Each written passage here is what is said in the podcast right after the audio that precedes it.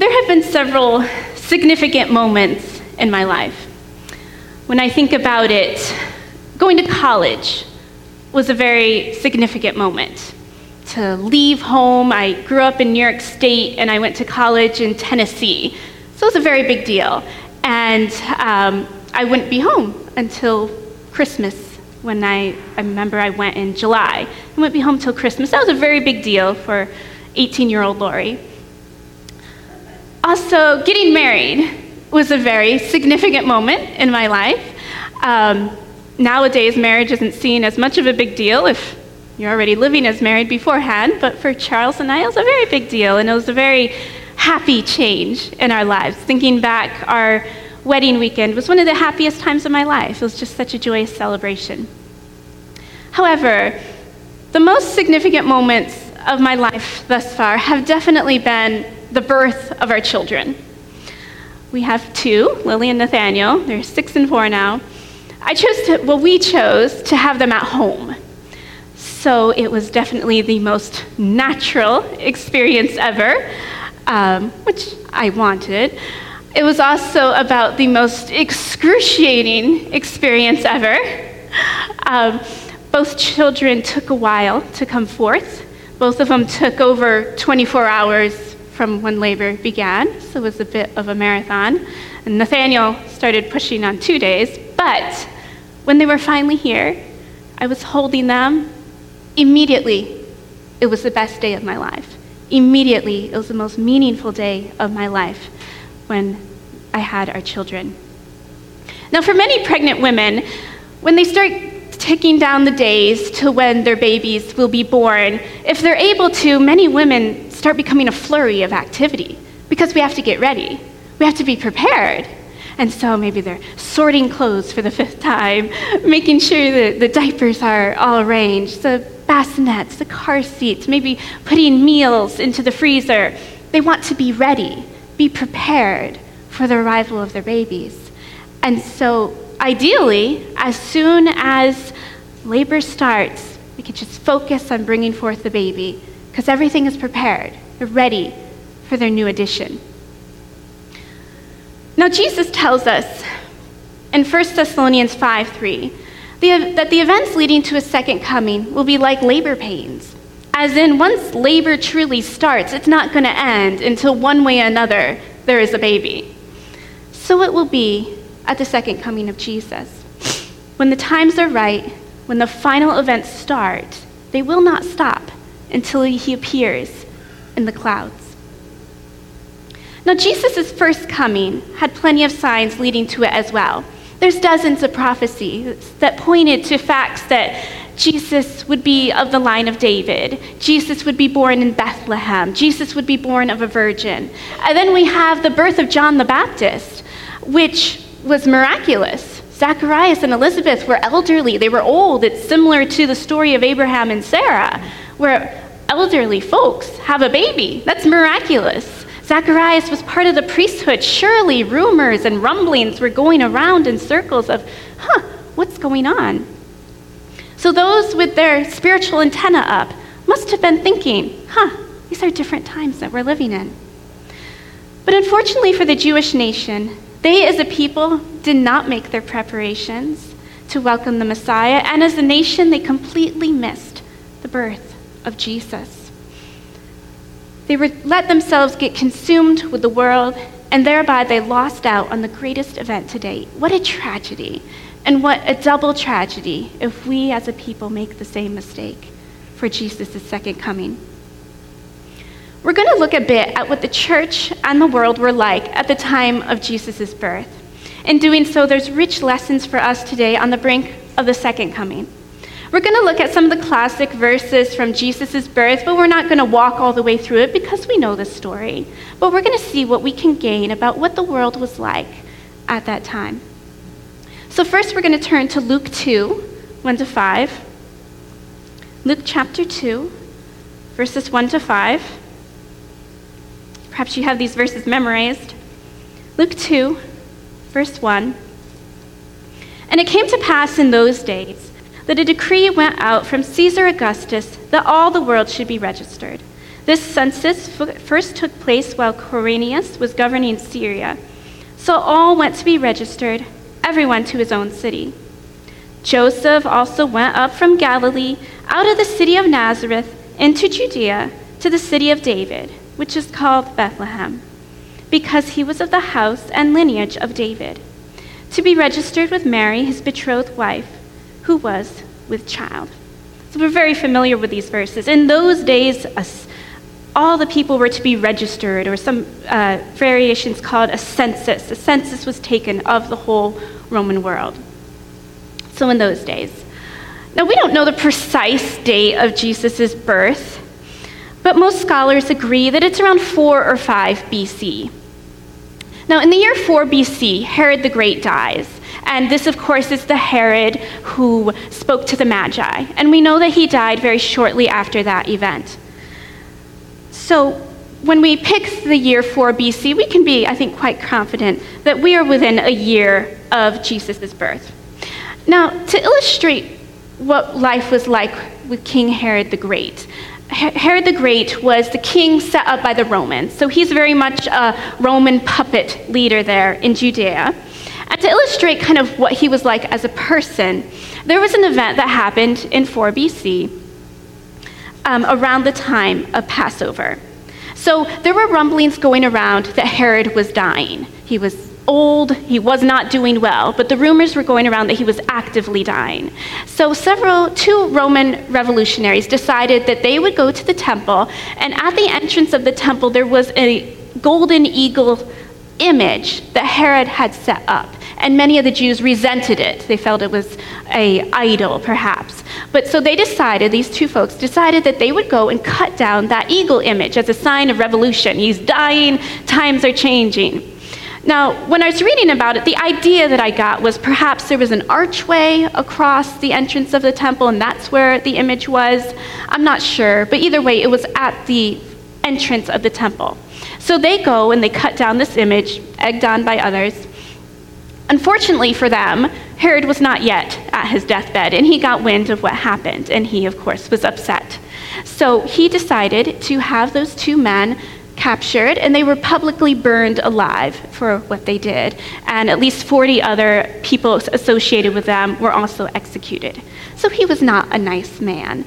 And of course, he is the Herod that has all baby boys, two years old and younger, killed in Bethlehem. He kills one of his wives, he kills his firstborn son, anyone that he felt was a threat to his rule, he just killed. So that was the type of person he was. Now, when he did actually die, there was a time of civil unrest. It was the time of Passover. Thousands of people were coming to Jerusalem, and people were gathering, demanding change and complaining and protesting. Um, Herod's son, one of his sons, Archelaus, was his immediate successor. He was 19, and the people were protesting and gathering in mobs. So Archelaus sent some soldiers to calm everyone down. The Jews stone the soldiers. Archelaus retaliates. 3,000 Jewish people die that day in Jerusalem. And Passover is canceled. Tells everyone to go home. Now, this happens again a few weeks later at Pentecost. Again, thousands of people coming to Jerusalem for the festival. The Roman garrison gets overrun. Again, the soldiers go back, thousands of people die.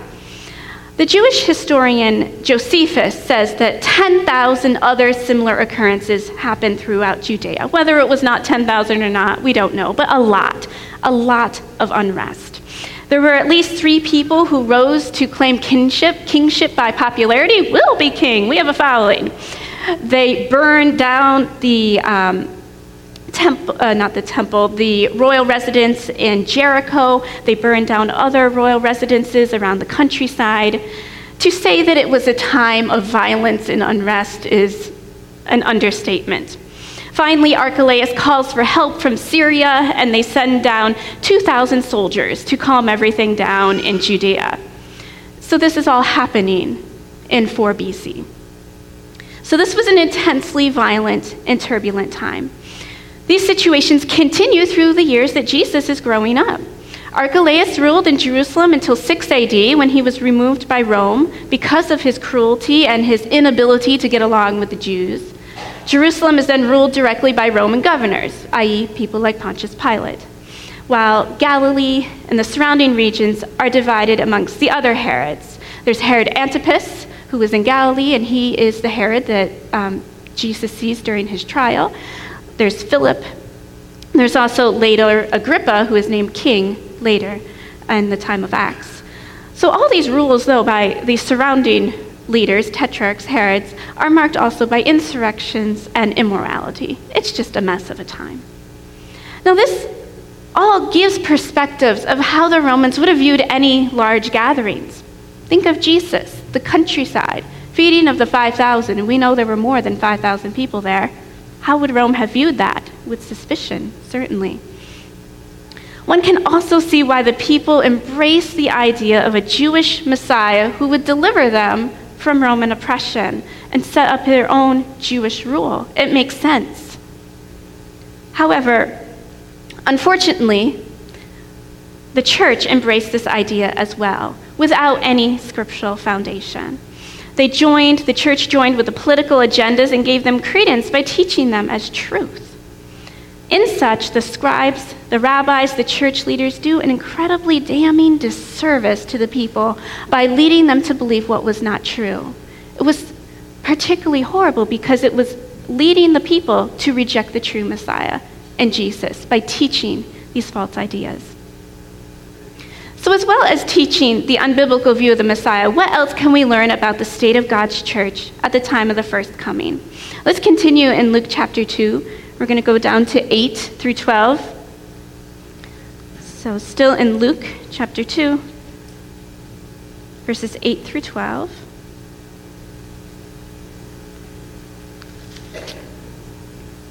Luke 2, verse 8, again, familiar verses. Now there were in the same country shepherds living out in the fields, keeping watch over their flocks by night. And behold, an angel of the Lord stood before them the glory of the Lord shone round them, and they were greatly afraid. Then the angel said to them, Do not be afraid, for behold, I bring you good tidings of great joy, which shall be for all people. For there is born to you this day in the city of David a Savior, who is Christ the Lord. And this will be the sign for you. You will find a babe wrapped in swaddling clothes, lying in a manger. So in those days it was to shepherds that the angels announced the birth of Jesus to shepherds. Now, who were shepherds in the time of Jesus? Shepherds were some of the most despised people. I did not realize this. Shepherds were incredible. They were seen as low caste, bottom of the barrel in the social standing. They were viewed as sinners by the Pharisees and the Jewish leaders in the Mishnah, um, which is a record of the oral laws of the Jews, it says there if you happen to go around and you see a shepherd who's fallen into a pit, just walk on by. He probably deserves to be there anyway. Don't, don't, don't bother to help him. They, it also says to if you do not buy wool or milk directly from a shepherd, because the assumption is that it would be stolen. So they had not a high opinion of shepherds, and they were viewed as sinners. Of course, Jesus, what was Jesus accused of? Eating with tax collectors and sinners.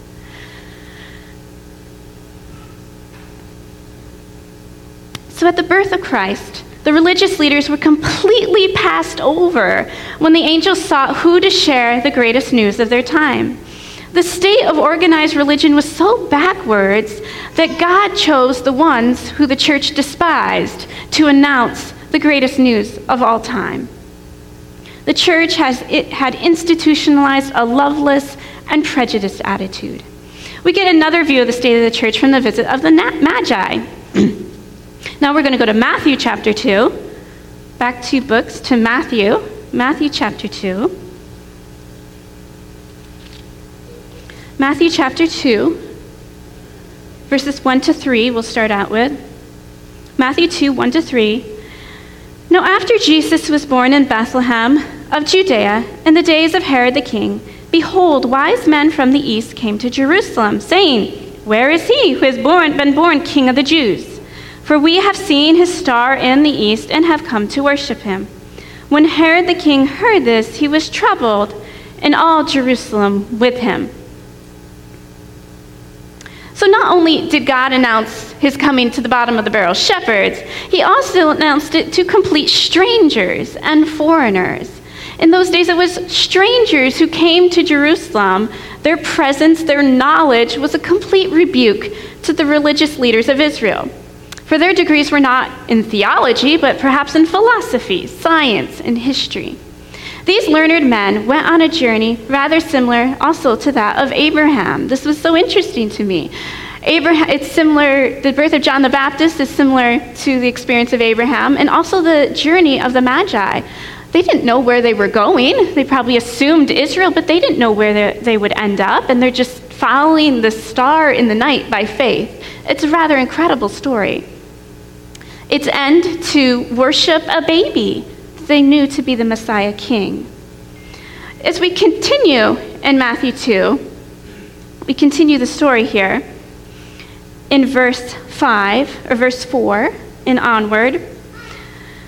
So they get to Jerusalem, and when he, Herod, had gathered all the chief priests and scribes of the people together, he inquired of them where the Christ was to be born. So they said to him, In Bethlehem of Judea, for thus it is written by the prophet, But you, Bethlehem, in the land of Judah, are not the least among the rulers of Judah, for out of you shall come a ruler who will shepherd my people Israel. So the scribes knew where the Messiah would be born. They tell the king, and the king tells the Magi where to go. So they knew. They knew where the Messiah was to be born. But there's no indication in Scripture that anyone else goes to Bethlehem, not even out of curiosity.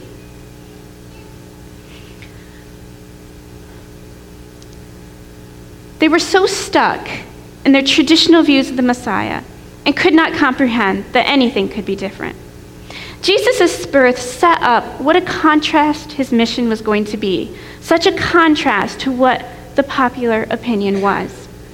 We see at Jesus' first coming that he comes for all men a devout young Jewish girl in Mary, the low caste shepherds, the highly educated and wealthy foreigners.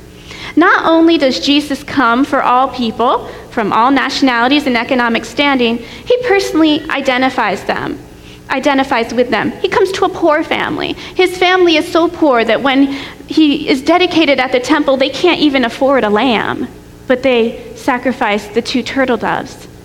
They were so poor. As Jesus later starts his earthly ministry as an adult, it must have sent shockwaves through the religious leaders when he describes himself as the Good Shepherd. My sheep know me, they follow me. I am the door to the sheep gate. How astounding it must have been to see a religious leader like Jesus identifying and embracing folks such as the tax collectors and shepherds. Unfortunately, instead of softening the hearts of the leaders, the religious leaders hated him even more for his teachings.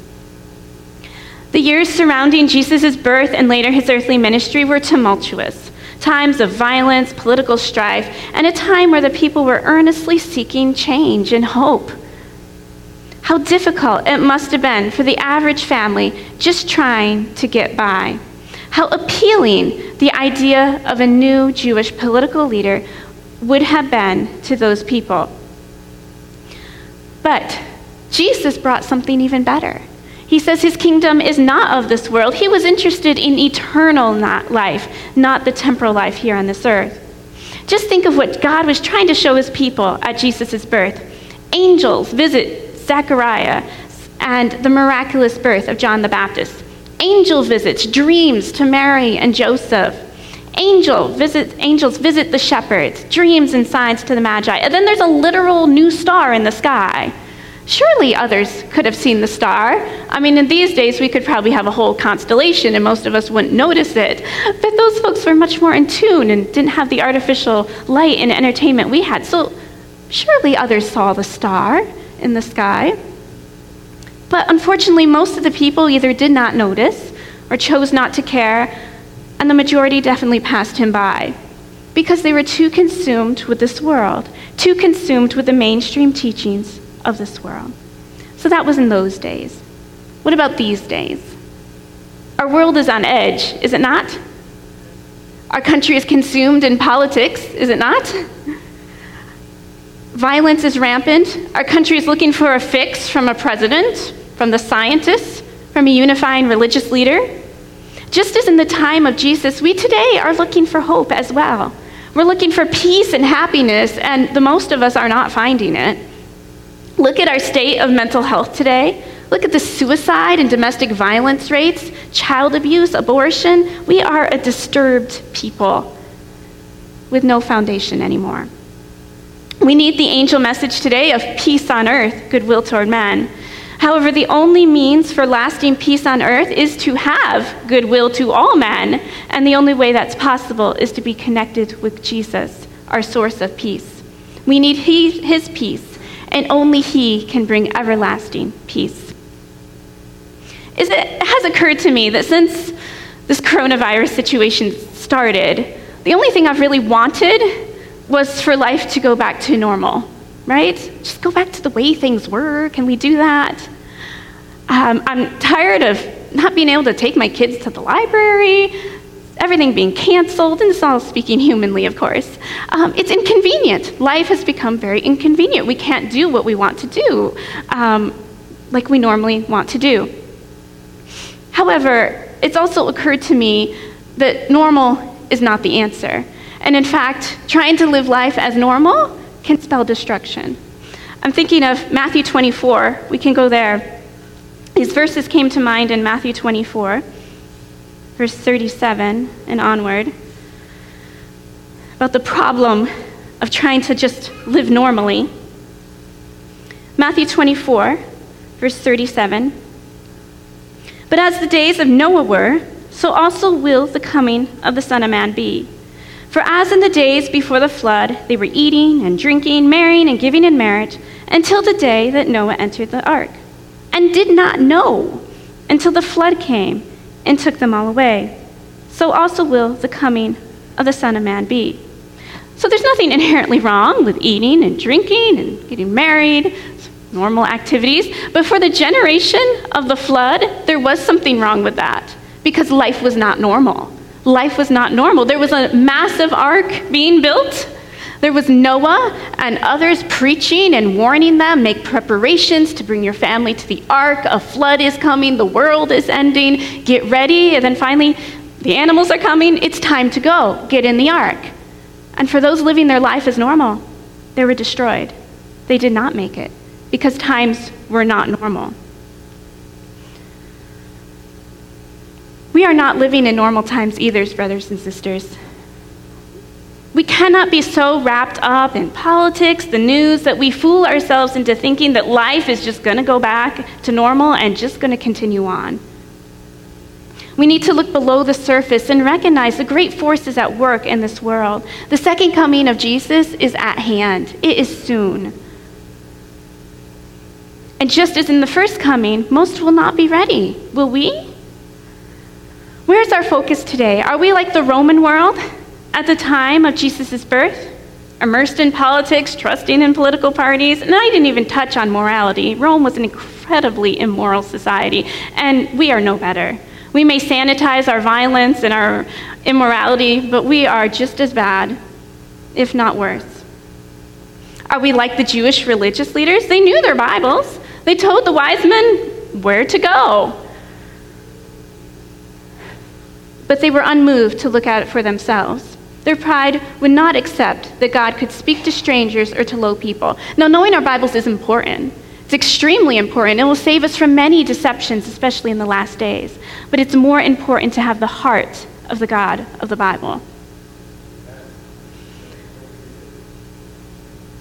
In the days of Jesus' birth, God spoke to the humble and the earnest in heart. Jesus says to us, after all, Blessed are the pure in heart, for they shall see God a devout young lady and Mary, poor laboring shepherds, foreigners with sincere hearts, their experiences with God changed their lives and changed the world, for we're still reading about it 2,000 years later. It's remarkable to think how the shepherds and the wise men recognized in a baby the Savior of the world. They recognized their Savior. Matthew 121 She shall bring forth a son, and you shall call his name Jesus, for he shall save his people from their sins. Jesus did not come to save us from governments or disease or strife. He came to save us from sin and eternal death. As a mother makes preparations for her coming child, what preparations are you making for the coming of Jesus? Is your house in order? Is your life in order? Is your focus on the things of God, or are you consumed with the things of the world? Ultimately, nothing we do makes us fit for Jesus, but rather it is in knowing Him. There's no better time than today to spend time with Christ. I recently saw someone promoting a one year Bible. It's a Bible um, set up so you get through the entire Bible in a year. I thought that was a great idea. Sometimes we need that external plan, that external motivation to get us into the Word of God. Our church is also going to go through the Conflict of the Ages series. That's a great thing to do to make the conscious effort and um, preparations to get into the Word of God and prayer. We need to consciously take the time to develop a relationship with Him. Because if we don't, the world will inevitably take up that time. Satan has a thousand other things for us to do rather than pray or read the Bible. We have to make him our priority. Jesus is worth traveling deserts and miles in the dark like the Magi. He's worth facing the ridicule of family and friends like Mary surely did. He's worth whatever the cost. Now, I'll never forget the birth of my children. I'll never forget seeing them for the first time. Remember, Lily came out, she kind of gave a little squeak, and I held her, and she was so sweet and at peace. When Nathaniel came out, he immediately started screaming.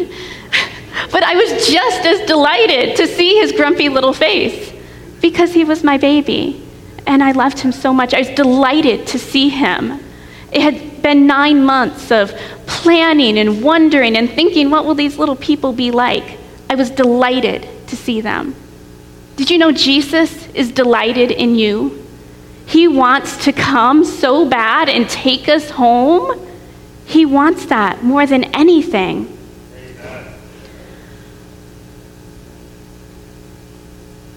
One day soon, the sky will split open and the one who was a baby born in obscurity and a man who died in disgrace will burst forth gloriously as King of kings and Lord of lords. And it will be done.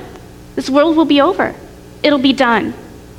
Will we be, de- be delighted and so excited to see the Lord? Or will we be frightened and unprepared? It'll just be one or the other.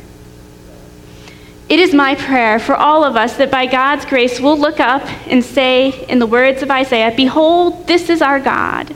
We have waited for him, and he will save us. This is the Lord. We have waited for him, and we will be glad and rejoice in his salvation. Come, Lord Jesus. Shall we pray? Dear Heavenly Father, you want to be with us so badly. You want to take us out of this mess of this world, take us to heaven. But you delay, Lord, because you want us to be ready. One day it will be done, and you will come. I pray, Father, for every person here, every family represented, that we will be spending time with you, loving you, and our greatest delight will be in you. So that when you come in the clouds, we will be so excited you're finally here. Lord, you know our hearts. Please keep speaking to our hearts. Come into our hearts that we may be ready, that we will take our focus from the distractions that Satan just sends our way, that we will be those who are herald your second coming. We thank you, Lord, for this time of year where we spend the world as a whole focuses a little bit more on you. May we take advantage of that. And may we know that you are the greatest gift of all. Thank you, Father. We pray this in the name of Jesus. Amen.